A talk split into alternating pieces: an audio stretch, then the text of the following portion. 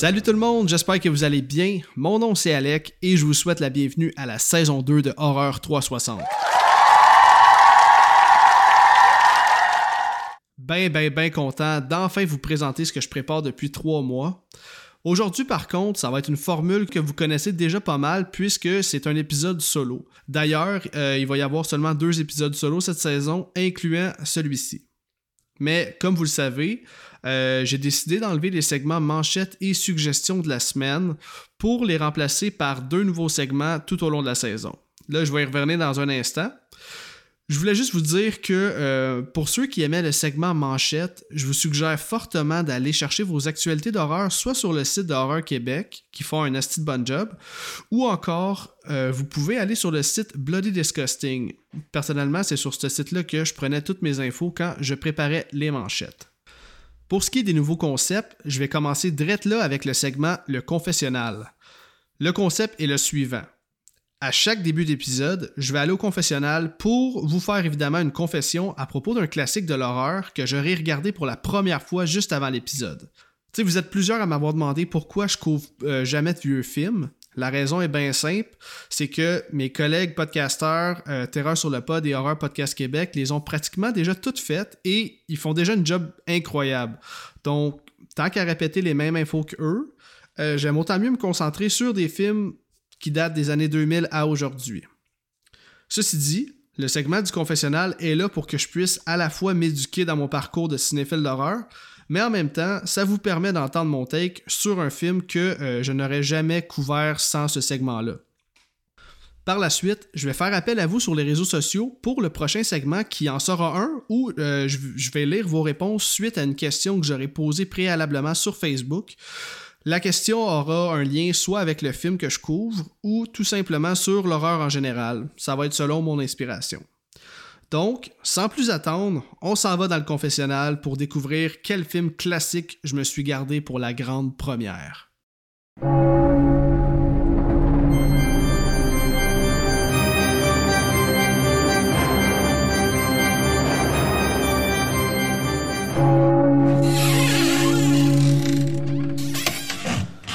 Bienvenue dans le confessionnal. Cette semaine, j'ai décidé de vous parler de L'Exorciste de 1973. Pour cette première du confessionnal, j'avoue que j'ai triché un peu. Si vous me suivez sur les réseaux sociaux, vous avez pu voir que j'ai été voir L'Exorciste pour la première fois au Cinéparc en octobre dernier. Sauf que c'est sans surprise que euh, l'expérience Cinéparc, c'est vraiment pas optimal pour apprécier un film. Surtout pas un film de 1973, on va se le dire. Et là, avec les chars qui arrivent en retard ou encore le monde qui oublie de fermer leur hostie de lumière d'auto, les distractions étaient omniprésentes, puis euh, je, en fait, je devais le réécouter en Blu-ray dans le confort de mon man cave pour vous donner une opinion plus précise. Tout ça pour dire que dans le fond, j'ai eu l'impression de voir le film pour la première fois quand je l'ai re-regardé chez nous. Ce que je peux vous dire, c'est que j'ai adoré mon écoute, évidemment. L'exorciste, je veux dire, c'est tellement un moss. Puis si je suis ici dans le confessionnal pour vous en parler, c'est parce que comme fan d'horreur, j'étais un peu gêné de l'avoir vu pour la première fois à 31 ans. Et là, j'ai pas fait assez de recherches et je connais pas tant le background du film pour élaborer sur l'aspect technique de la production. Par contre, ce que je peux vous dire, c'est que euh, ce film-là, ne... en fait, il n'a pas marqué des générations pour rien. Tu sais, je peux pas croire à quel point ce film-là était avant-gardiste. Et évidemment, le practical de ce film-là est juste parfait. Et là, je vais peut-être en choquer quelques-uns. Mais je, trouve que le, practical de l'exorcisme est encore plus impressionnant que le practical dans The Thing, qui est un autre film qui était très avant-gardiste. Je dirais que euh, le practical et l'acting en général, c'est vraiment mes points forts du film. Et pour les intéressés ou euh, pour ceux qui vivent en dessous d'une roche comme moi, là, qui n'auraient jamais vu le making-of de l'exorciste, je vous invite à vous rendre sur YouTube pour aller visionner ça. Le vidéo s'appelle euh, Raising Hell, Filming the Exorcist. Et c'est un des très bons making-of que j'ai vu. J'ai aussi regardé un top 10 des choses inusitées qui sont arrivées sur le plateau durant le tournage. Il y a des affaires assez fucked up là-dedans. Je vous le suggère vraiment si ça vous intéresse. Mais là, en regardant le making of, c'est là que en fait, c'est là qu'on réalise l'effort puis le génie créatif des production designers qui faisaient tout en leur pouvoir pour rendre les scènes vraiment réalistes puis horrifiantes dans ce temps-là. Tu sais, pour 1973, c'est quand même assez impressionnant de voir toute la technologie qui était déjà à leur disposition, puis tous les moyens et le maquillage. En fait, je pensais pas qu'en 73, on était déjà aussi avancé euh, pour créer des effets spéciaux, surtout pour un film comme L'Exorciste. Euh, ce que je peux dire d'autre aussi, c'est. Euh, en fait, la seule chose que j'ai moins aimé, c'est que je trouve que le film est trop long. Il y a beaucoup de personnages inutiles dans la première moitié du film, puis par moments, j'étais un peu perdu. Mais mis à part ça, je pense que j'ai vraiment absolument rien de négatif à dire.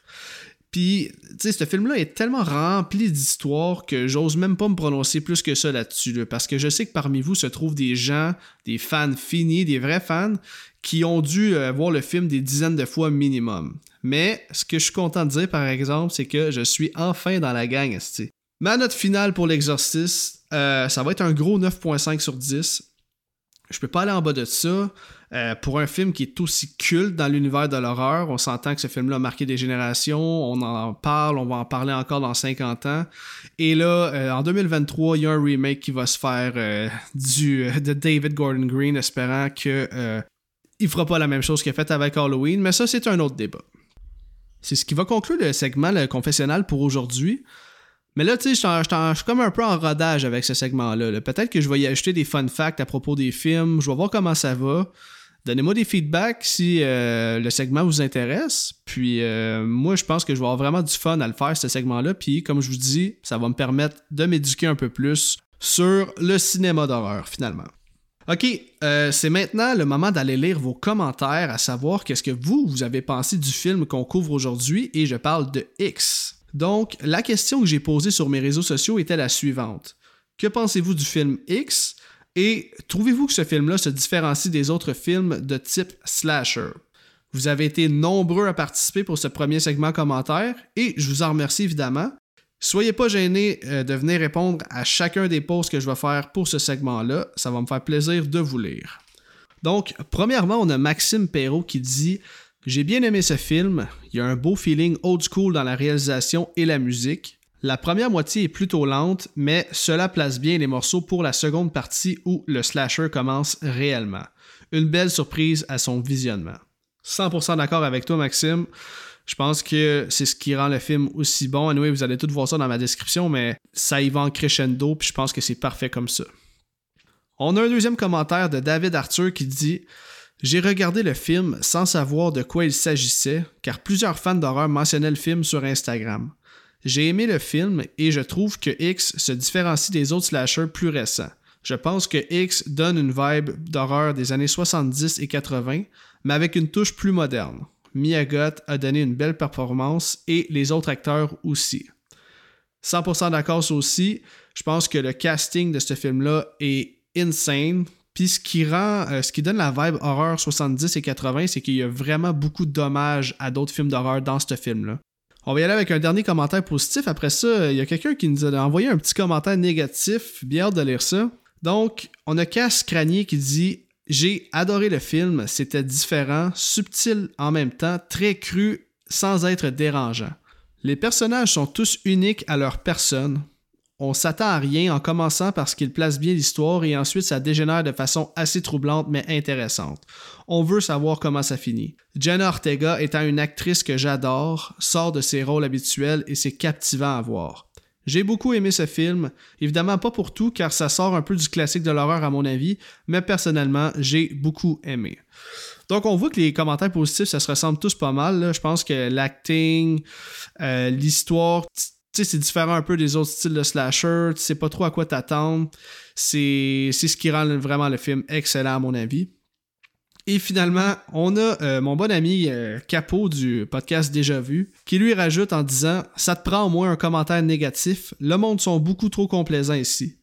J'ai trouvé que ça commençait bien, mais que ça dégringolait après la moitié.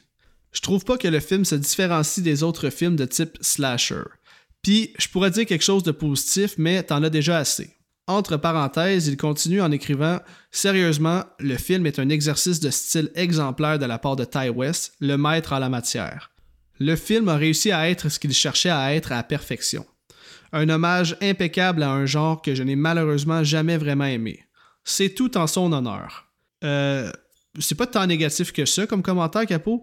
Ce que je peux dire et que je suis d'accord à 100%, c'est que Ty West, c'est le maître en la matière. Puis de la façon qu'il réalise le film, il y a une approche vraiment différente des autres réalisateurs d'horreur dans le monde moderne. Puis je suis presque prêt à dire que Ty West, c'est mon nouveau réalisateur préféré. Donc, merci à tous d'avoir euh, répondu en si grand nombre. il y avait encore quelques commentaires que j'ai pas pu lire parce que je veux pas qu'on passe une demi-heure là-dessus non plus. Mais euh, comme j'ai mentionné, il y a 25 épisodes dans saison 2, donc vous allez avoir la chance en masse de réécrire sur mes posts. Et je vais euh, pas toujours choisir les mêmes, donc continuez d'écrire, puis gênez-vous pas. C'est toujours apprécié. Bon, c'est l'heure de passer aux choses sérieuses. On va s'en aller dans la fiche technique du film d'aujourd'hui. X est un film slasher de 2022 du studio A24, écrit, réalisé, produit et monté par Ty West. Il s'agit de son huitième film en carrière. Il met en vedette Mia Goth dans le rôle de Maxine et de Pearl, Jenna Ortega dans le rôle de Lauren, Brittany Snow dans le rôle de Bobby Lynn Parker, Martin Anderson dans le rôle de Wayne Gilroy, D'ailleurs, Martin Anderson, je l'avais même pas reconnu dans le film, mais euh, il joue dans le film The Ring pour les intéressés. On a Owen Campbell dans le rôle de RJ Nicole et finalement, à ma grande surprise, parce que je l'avais donc pas reconnu à ma première écoute, on a Scott Mescudi, aka Kid Cudi, le fameux rapper qui joue son premier rôle en carrière et qui a deliver une solide performance. X a été tourné en Nouvelle-Zélande avec une production principalement à Fordell, près de la ville de, tenez-vous bien, Wanganui. Le score a été composé par Tyler Bate et Chelsea Wolfe, qui ont collaboré pour créer une bande sonore mettant l'accent sur les voix et les synthétiseurs. Le score est juste parfait dans le film. Tyler Bates a d'ailleurs composé plusieurs scores de films d'horreur, dont The Devil Reject, euh, Dawn of the Dead 2004 et les deux Halloween réalisés par Rob Zombie, entre autres. X est le premier d'une série de films du même nom, composé d'un film prequel intitulé Pearl, qui est sorti le 16 septembre 2022, et euh, d'une suite intitulée Maxine, qui est présentement en développement, et hostie que j'ai hâte de voir ce film-là.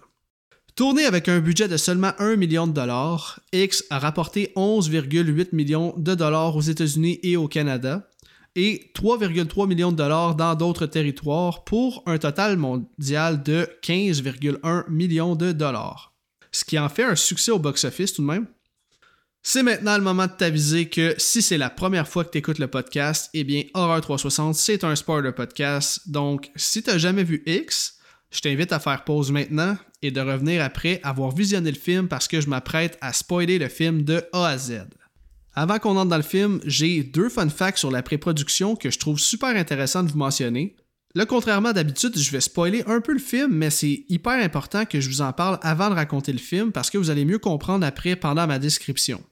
Premièrement, je veux vous parler du dévouement de Mia pour le film elle a dû enfiler un maquillage prothétique pour représenter la vieille Pearl.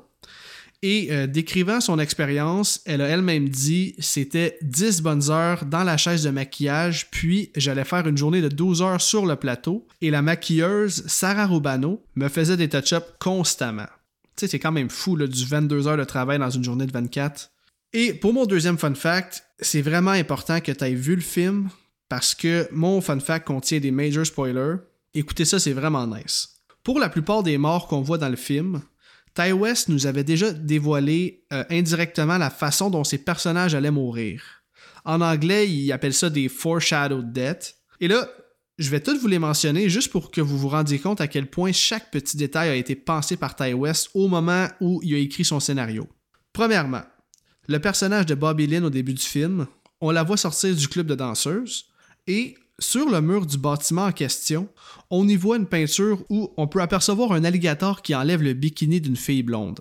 Ensuite, euh, dans une conversation entre Wayne et RJ, Wayne va mentionner que les gens vont avoir les yeux qui vont leur sortir de leur orbite quand ils vont voir le film en question. Et lui, on sait tous qu'il finit avec un pitchfork direct entre les deux yeux, ce qui va faire en sorte que ses yeux vont sortir de leur orbite. Le personnage de Jackson va quant à lui mentionner que durant son service au Vietnam, il a failli se faire tuer à maintes reprises par des farmers dans les villages. Il va finir tué par un shotgun. Et là, je vous garde les détails pour ma description du film, mais avouez que c'est vraiment nice. à votre prochaine écoute, je vous mets au défi de porter attention à ces petits détails-là. Donc, sans plus attendre, laissez-moi vous raconter le film X à ma façon.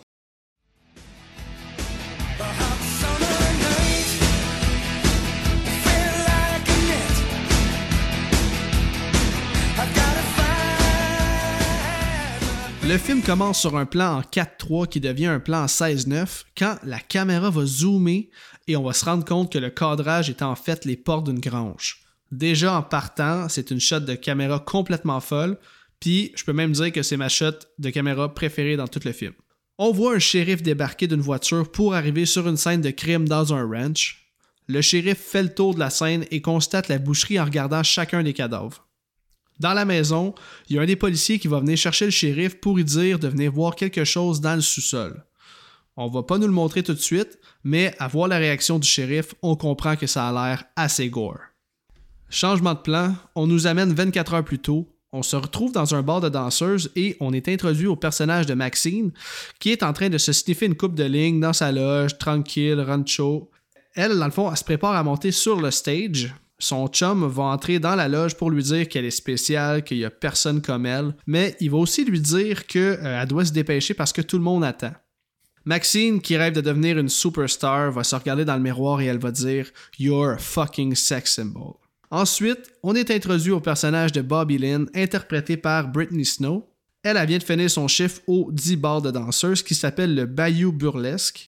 On est à Houston, au Texas, en 1979. La tune In the Summertime du groupe Mongo Jerry part au même moment et ça nous met complètement dans un mood estival. Le score de X est parfait, je vous le dis tout de suite, j'ai pas fini d'en parler.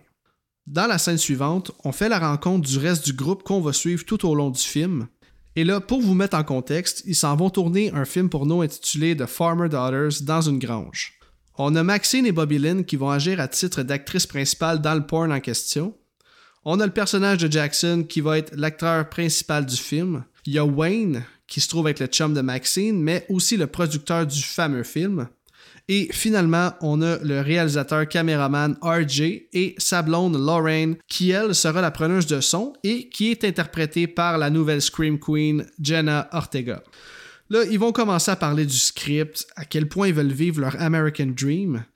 Le film en soi est un hommage à plusieurs films d'horreur, en particulier euh, Texas Chainsaw Massacre, qui aura droit à plusieurs clins d'œil tout au long.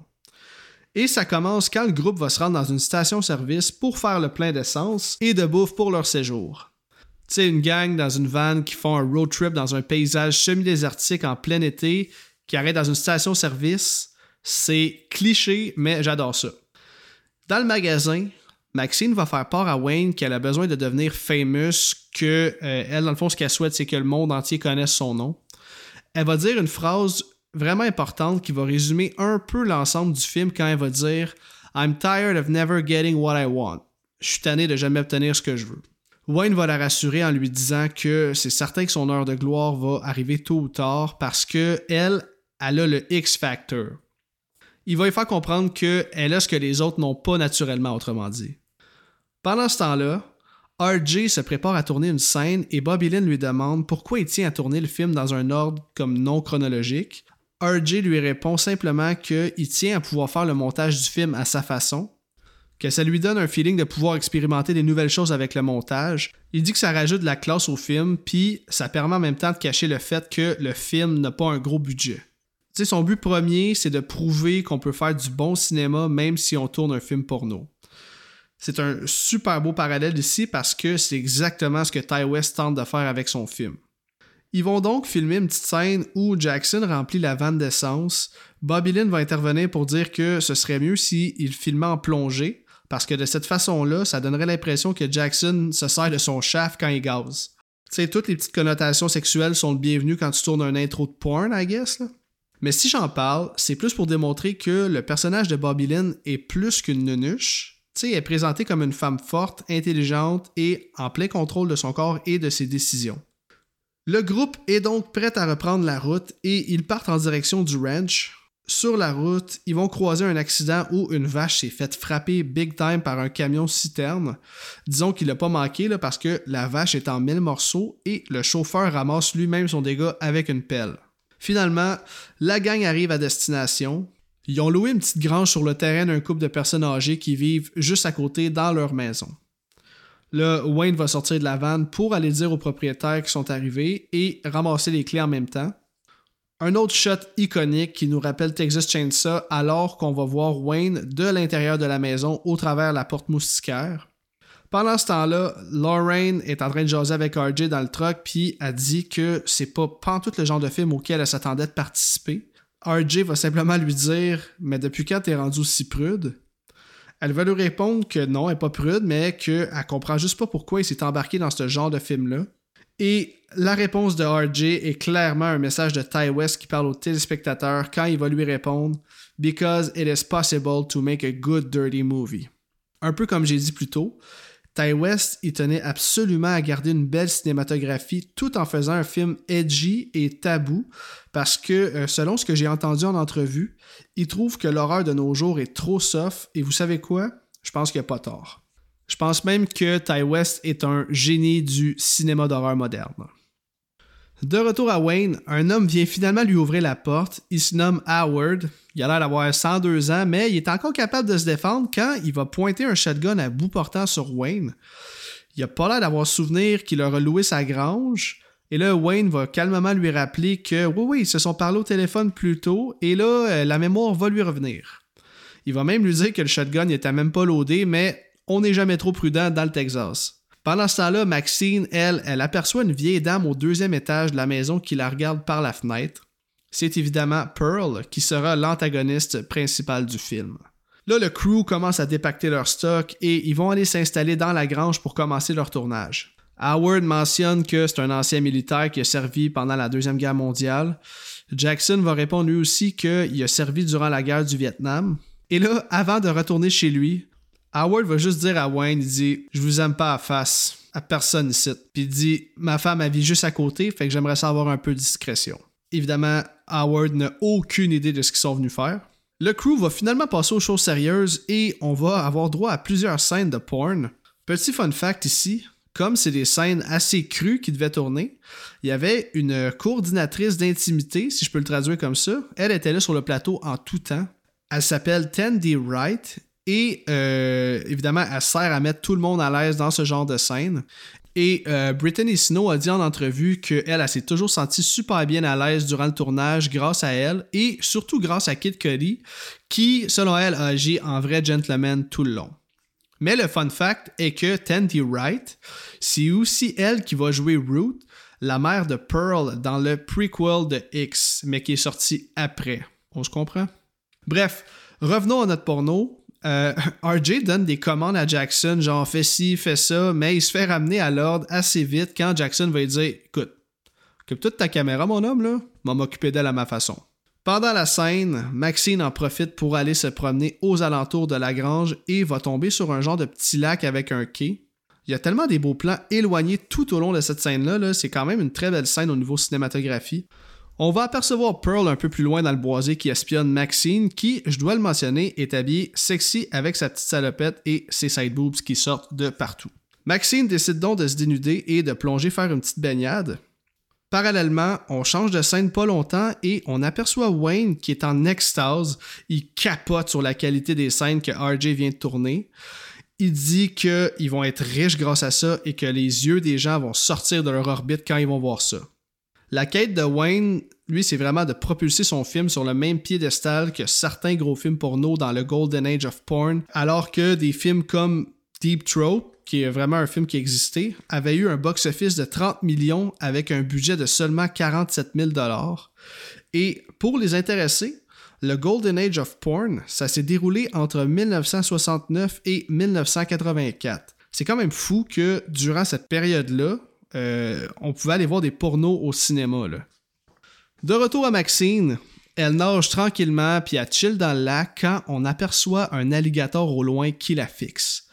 Elle commence à nager en direction du quai. La caméra filme le tout avec un plan aérien qui est une autre super belle shot et on aperçoit l'alligator qui suit Maxine et qui se rapproche de plus en plus.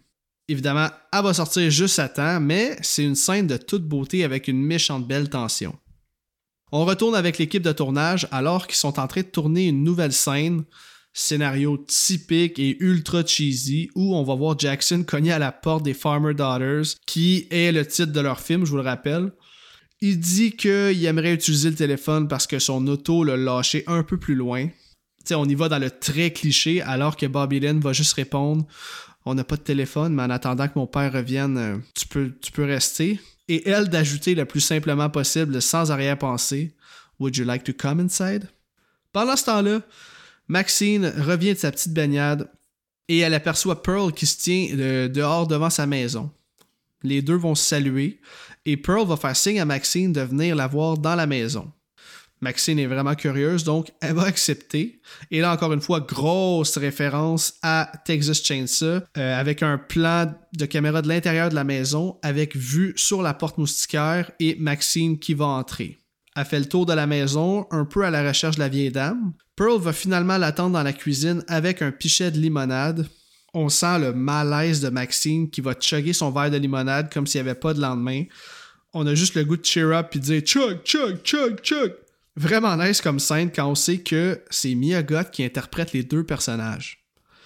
Pearl va amener Maxine euh, ensuite de ça devant de vieux cadres où on va apercevoir Pearl dans sa jeunesse. On ressent toute l'envie de Pearl de pouvoir se sentir jeune à nouveau parce que selon elle, la jeunesse, c'est le pouvoir de la beauté. Cette scène-là est tellement puissante parce que parallèlement, on voit la scène de porno entre Bobby Lynn et Jackson, et on voit Pearl qui touche Maxine sur ses côtes dénudées. Maxine va la repousser immédiatement en lui disant euh, Voyons, qu'est-ce que tu fais là? Je dis puissant parce que le message est assez clair. Tu Ty West veut nous montrer la détresse des personnes âgées qui veulent se sentir désirées comme dans leur jeunesse. Et euh, Pearl est un cas assez intense aussi parce qu'elle se sent encore très active sexuellement. Elle est plutôt horny, la madame. Au même moment, Howard revient à la maison et euh, Pearl dit à Maxine Tu serais mieux de t'en aller, je pense. Et elle va rajouter Ça va rester notre petit secret. Maxine repart donc en courant vers leur shack. Et là, elle n'a pas une minute à perdre parce que Wayne l'attendait de pied ferme parce que le soleil se couche bientôt et ils vont perdre la lumière naturelle pour la scène qu'elle doit tourner. Et là, comme à l'habitude, elle va se préparer comme la star qu'elle est c'est-à-dire en se sniffant 3-4 lignes et en se rappelant devant le miroir qu'elle est un fucking sex symbol, et elle va ajouter sa fameuse phrase I will not accept a I do not deserve. La scène coupe un court instant. On aperçoit Howard qui arrive avec l'épicerie et qui aperçoit deux verres sur la table de cuisine. Il comprend donc que sa femme a reçu de la visite. De retour à notre film de porn, Maxine est prête L'équipe de tournage se rend dans la petite ferme où Maxine va traire des vaches et euh, elle va tomber sur Jackson pour leur scène. C'est tellement cool ces petites scènes-là, elles sont vraiment bien tournées. Le petit filtre 70s, puis la petite musique, ça vient vraiment ajouter à la véracité de leur film. Ça va couper et on va apercevoir Pearl qui semble avoir réveillé quelque chose en elle. C'est une scène un peu triste où on va la voir se brosser les cheveux, elle va se mettre du vieux crise de maquillage tout sec qui doit dater de 1935, mais elle veut se sentir belle et désirable. Et là, il arrive ce qui doit arriver. Maxine et Jackson passent à l'action. Tout le monde est ébloui par la performance de Maxine. Elle se donne en crise, puis tous sont d'accord pour dire que la prise sera la bonne. Mais là, il n'y a pas juste l'équipe qui est témoin de la scène. Il y a aussi Pearl, la vieille vicieuse qui vient regarder le tout par la fenêtre elle va s'imaginer à la place de Pearl, puis ce que c'est bien réalisé, puis bien monté, c'est creepy as fuck, mais en même temps, c'est tellement triste pour Pearl. Et là d'ailleurs, parlant de triste, ce qui suit est quand même rough. Pearl, a maintenant les hormones dans le tapis après avoir été témoin de la scène. Et là, elle s'est mise une belle robe, elle toute maquillée et elle tente de séduire Howard. On a des petites notes de piano en background qui ajoutent une couche sur le fait que Pearl fasse un peu pitié. Mais malheureusement, Howard lui rappelle qu'il peut pas, que son cœur va lâcher s'ils font l'amour. Et c'est à partir de ce moment-là que Pearl va en avoir sa claque de pas se faire désirer. Ok, un peu de joie maintenant. On passe à ma scène préférée du film. Toute la gang est dans un good mood. Ils se font un souper. Ben, quand je dis se font un souper, ils se font des sandwichs. Et euh, discutent un peu de leur journée de tournage. Encore une fois, tous vont être d'accord pour dire que Maxine, elle a le fameux X Factor quand elle tourne il va y avoir une petite confrontation entre Maxine et Lorraine. Lorraine se fait surnommer Church Mouse par le reste du groupe parce qu'elle parle jamais et, dans le fond, elle est le stéréotype parfait de la petite fille prude de bonne famille. Elle fixe souvent Maxine, puis ça finit par y taper sur les nerfs. Elle va donc lui demander Pourquoi tu me fixes tout le temps Lorraine va finalement sortir ce qu'elle a dans la tête quand elle va regarder Wayne puis elle va lui demander Elle dit Toi, ça te dérange pas de voir ta blonde coucher avec un autre doute dans ta face Puis Wayne va lui dire tout bonnement Ben, tant que les caméras tournent, c'est une job. Et là, il va s'en suivre une conversation vraiment intéressante sur leurs croyances et leur définition de ce qu'est l'amour. Ils vont dire que tu peux choisir avec qui tu couches, mais tu peux pas choisir qui tu aimes parce que l'attirance, ça se contrôle pas. Bobby Lynn va même lui dire Écoute, je t'ai vu zioter Jackson pendant les scènes, il y a rien là, tout le monde aime le sexe. Puis aussi bien en profiter pendant qu'on est jeune, parce qu'un jour, on va être trop vieux pour le faire. Ils vont ensuite lever leur verre et faire un toast. Et là, j'ai décidé de vous mettre un extrait parce que je trouve que ça démontre exactement le message du film. Being young and having fun to the day we die. To the power of independent cinema. To living life on our own terms and never accepting what self-righteous naysayers have to say. Right on. I don't know if I agree with all of that, but I did like what I saw today. Tellement cool comme scène. Et là, euh, Jackson va finir par sortir sa guite et Bobby Lynn va chanter la chanson Landslide de Fleetwood Mac, un autre super beau moment qui apporte à réfléchir puisque la chanson parle principalement du fait de vieillir. Tu sais là, quand je vous dis que le film est beaucoup plus qu'un slasher, je trouve que les dialogues de cette scène-là sont tellement on point. Et là, je vous ai dit les grosses lignes, mais prenez le temps d'écouter leur conversation, je trouve qu'il y a vraiment beaucoup de vérité dans leurs propos.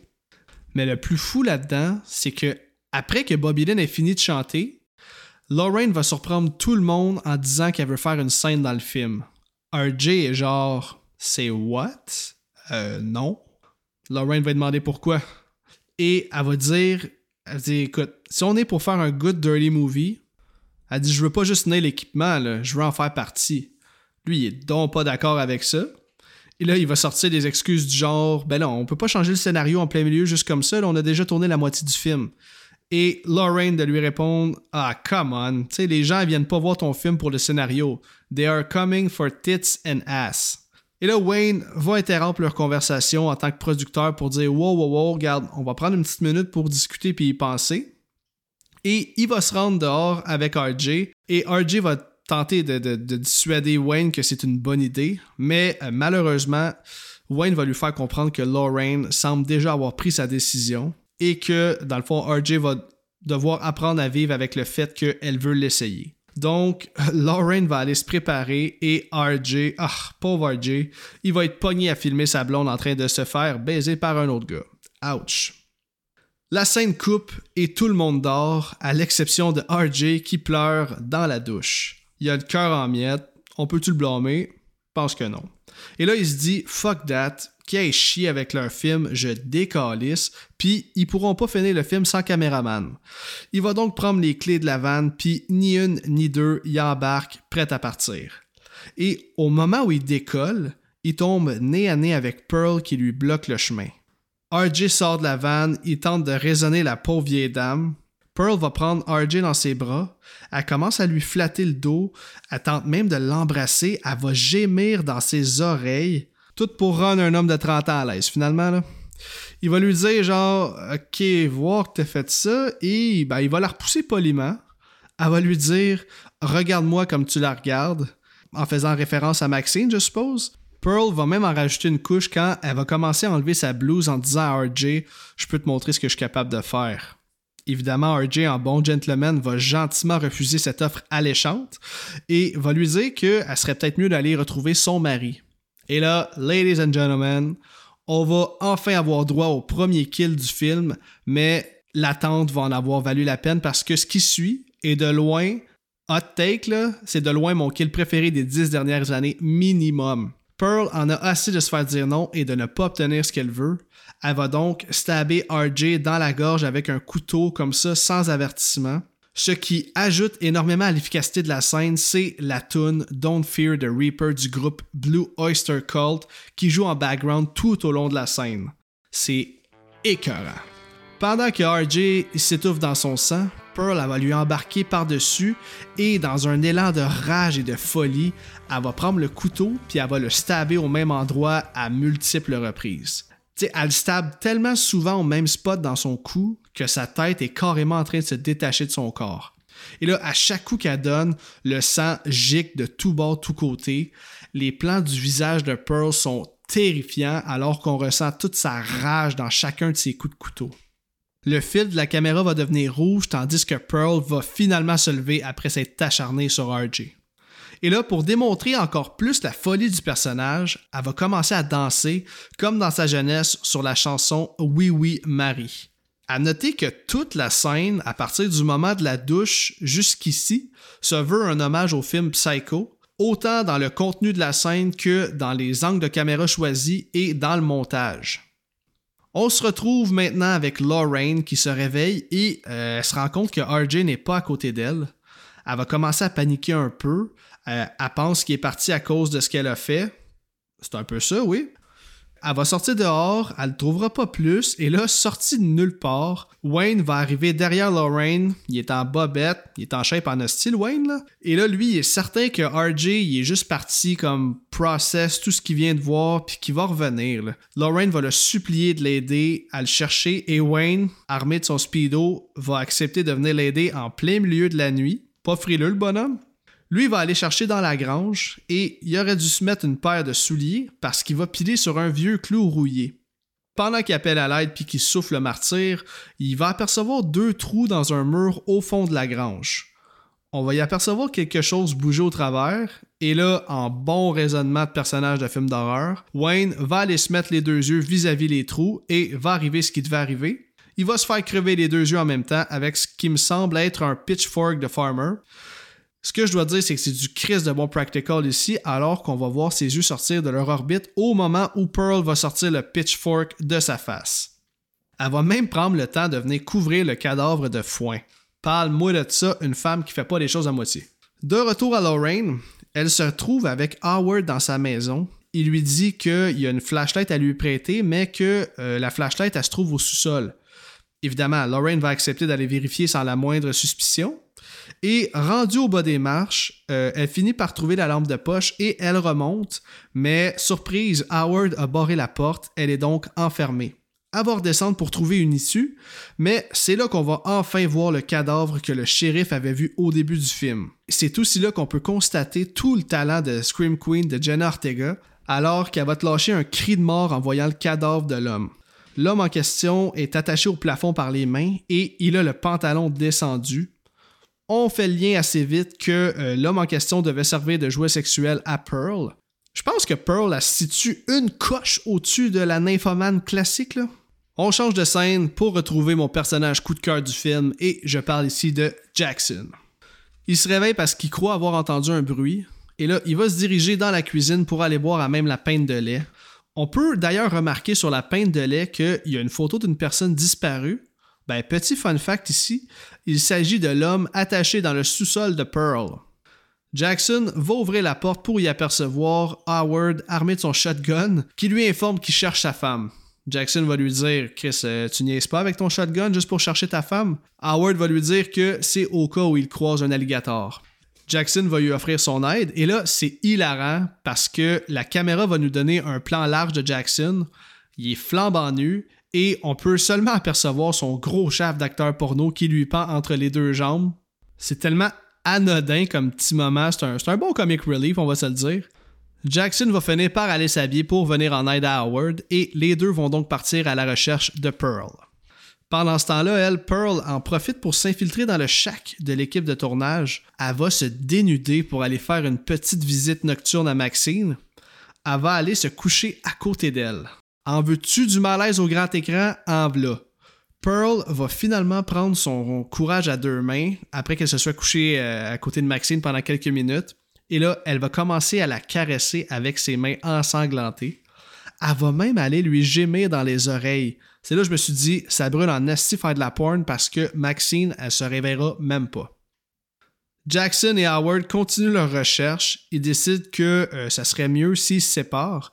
Jackson, bien confiant, il va lui dire Si ta femme est là, je vais la retrouver. Et il va finir ça avec une phrase tellement America. Il va dire Once a Marine, always a Marine. Ça fait que Jackson va partir de son bord et il va trouver une vieille voiture dans le fond du petit lac. Il va apercevoir aussi la flashlight de Howard dans l'eau. Il se met à paniquer. Il va aller dans l'eau pour tenter de le sauver, mais il trouvera aucun corps. Et là, la tension du film est à son paroxysme, alors qu'on change de scène un court instant pour voir Lorraine qui tente de sortir du sous-sol, mais la seule issue menant à l'extérieur est barrée avec des chaînes et un cadenas. Tous les personnages, à part Bobby Lynn, sont pas mal dans marde à ce stade-ci.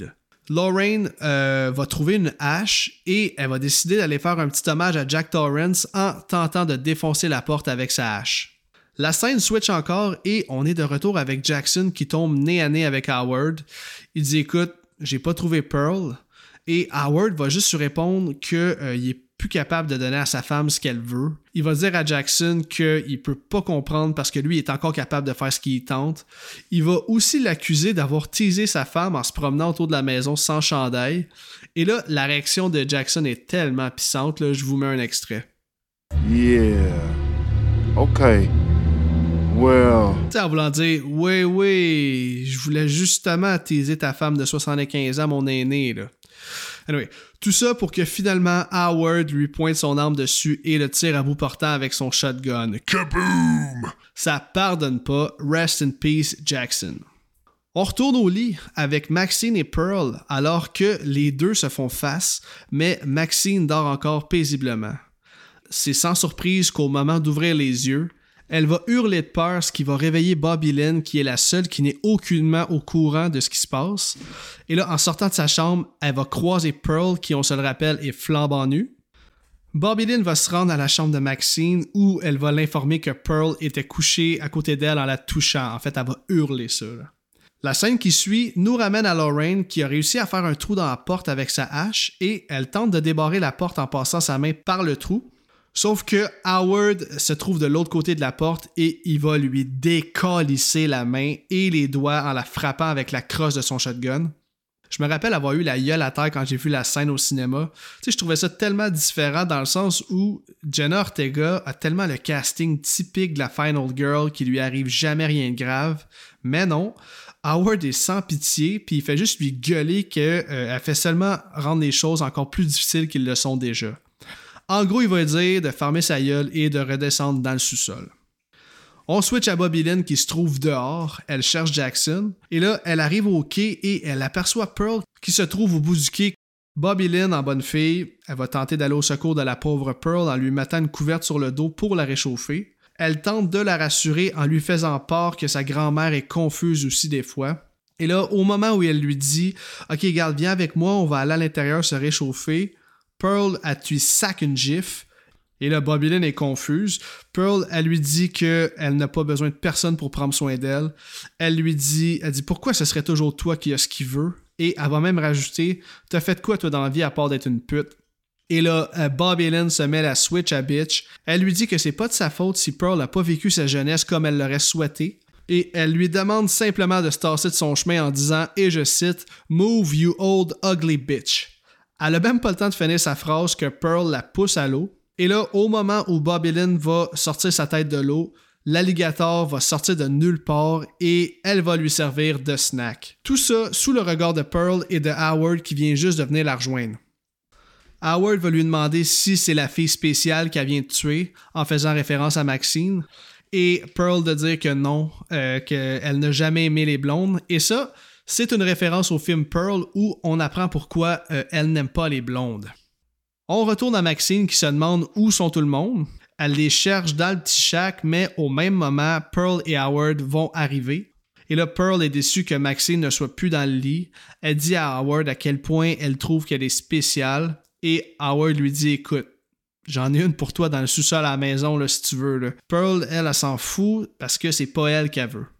Howard lui dit qu'il aimerait vraiment ça lui donner ce qu'elle veut, mais que lui aussi est fatigué. Et c'est là que Pearl va lui demander qu'il lui dise qu'elle est spéciale, chose qu'il va faire. Il va même lui dire qu'il la trouve spéciale depuis le jour 1, que euh, c'est la plus belle femme qu'il a vue dans sa vie. Et là, vous aurez compris que ça en prenait pas plus pour que Pearl soit horny. Howard va lui tripoter les seins en lui demandant Mais là, tu sais, si mon cœur tient pas le coup, on fait quoi? Pearl va lui dire que ça va être correct. Et c'est là, mesdames et messieurs, qu'on va être témoin d'une scène choc pour nos jeunes yeux si purs. Et là, même si c'est quelque chose de complètement normal, c'est pas à tous les jours qu'on est témoin de deux personnes âgées qui font des galipettes. À noter que Maxine s'était cachée en dessous du lit et qu'elle entend tout ce qui se passe entre nos deux tourtereaux. Ah, l'amour. Pendant le repas, Maxine en profite pour se sauver en douce et elle va se diriger vers la maison pour tenter de trouver ses amis. C'est là qu'elle va tomber sur le cadavre de RJ et elle va aussi remarquer qu'il y a un couteau qui a été planté dans un des pneus de la vanne. Maxine entend Lorraine à l'intérieur qui appelle à l'aide. Elle va donc prendre le fusil dans le coffre à gants et elle va aller à l'intérieur de la maison pour venir en aide à Lorraine. Au lieu d'être reconnaissante, Lorraine va simplement donner de la marde à Maxine. Elle va dire qu'elle la déteste et que c'est de sa faute si elle s'est ramassée prise là. Maxine est genre baisse le ton, puis il faut qu'on reste ensemble. Mais Lorraine va gueuler I hate you et elle va sortir de la maison en courant. Et ça, c'est une mort complètement inattendue, alors qu'au moment où Lorraine sort dehors, elle se fait tirer à bout portant par Howard qui l'attendait de pied ferme, puis mon Dieu que le coup est violent. Genre, elle tombe comme une tonne de briques, là. Paf! Et là, Howard va tenter d'entrer le corps à l'intérieur. Il va dire à Pearl que c'est de la légitime défense si le corps se trouve à l'intérieur de la maison. Pendant qu'il entre le corps de Lorraine, on peut être témoin du beau practical alors que la moitié de son visage est arraché. Howard dit que le corps de Lorraine est bien plus lourd que ce qu'il pensait. Et là, Lorraine va avoir un genre de spasme, ce qui va prendre Howard par surprise et out of nowhere, ça va lui faire causer un arrêt cardiaque, puis c'est comme ça qu'il va mourir. Tellement inattendu comme mort, mais au moins, il aura pu vivre un dernier moment de passion avec sa femme avant de quitter vers un monde meilleur. Pearl est complètement démolie par la mort de son beau Howard. Maxine va arriver en pointant son arme sur Pearl et en lui demandant où sont les clés du truck à Howard. Maxine va aller chercher les clés. Pearl va commencer à lui dire que les deux sont pareils, qu'ils veulent la même chose. Elle va lui dire qu'elle a vu ce qu'elle a fait dans la ferme et que, euh, en fait, Maxine n'est rien d'autre qu'une pute déviante sexuellement. J'aime beaucoup ce que Maxine va lui répondre. Je vous mets un petit extrait pour démontrer la force de caractère et l'assurance du personnage de Maxine.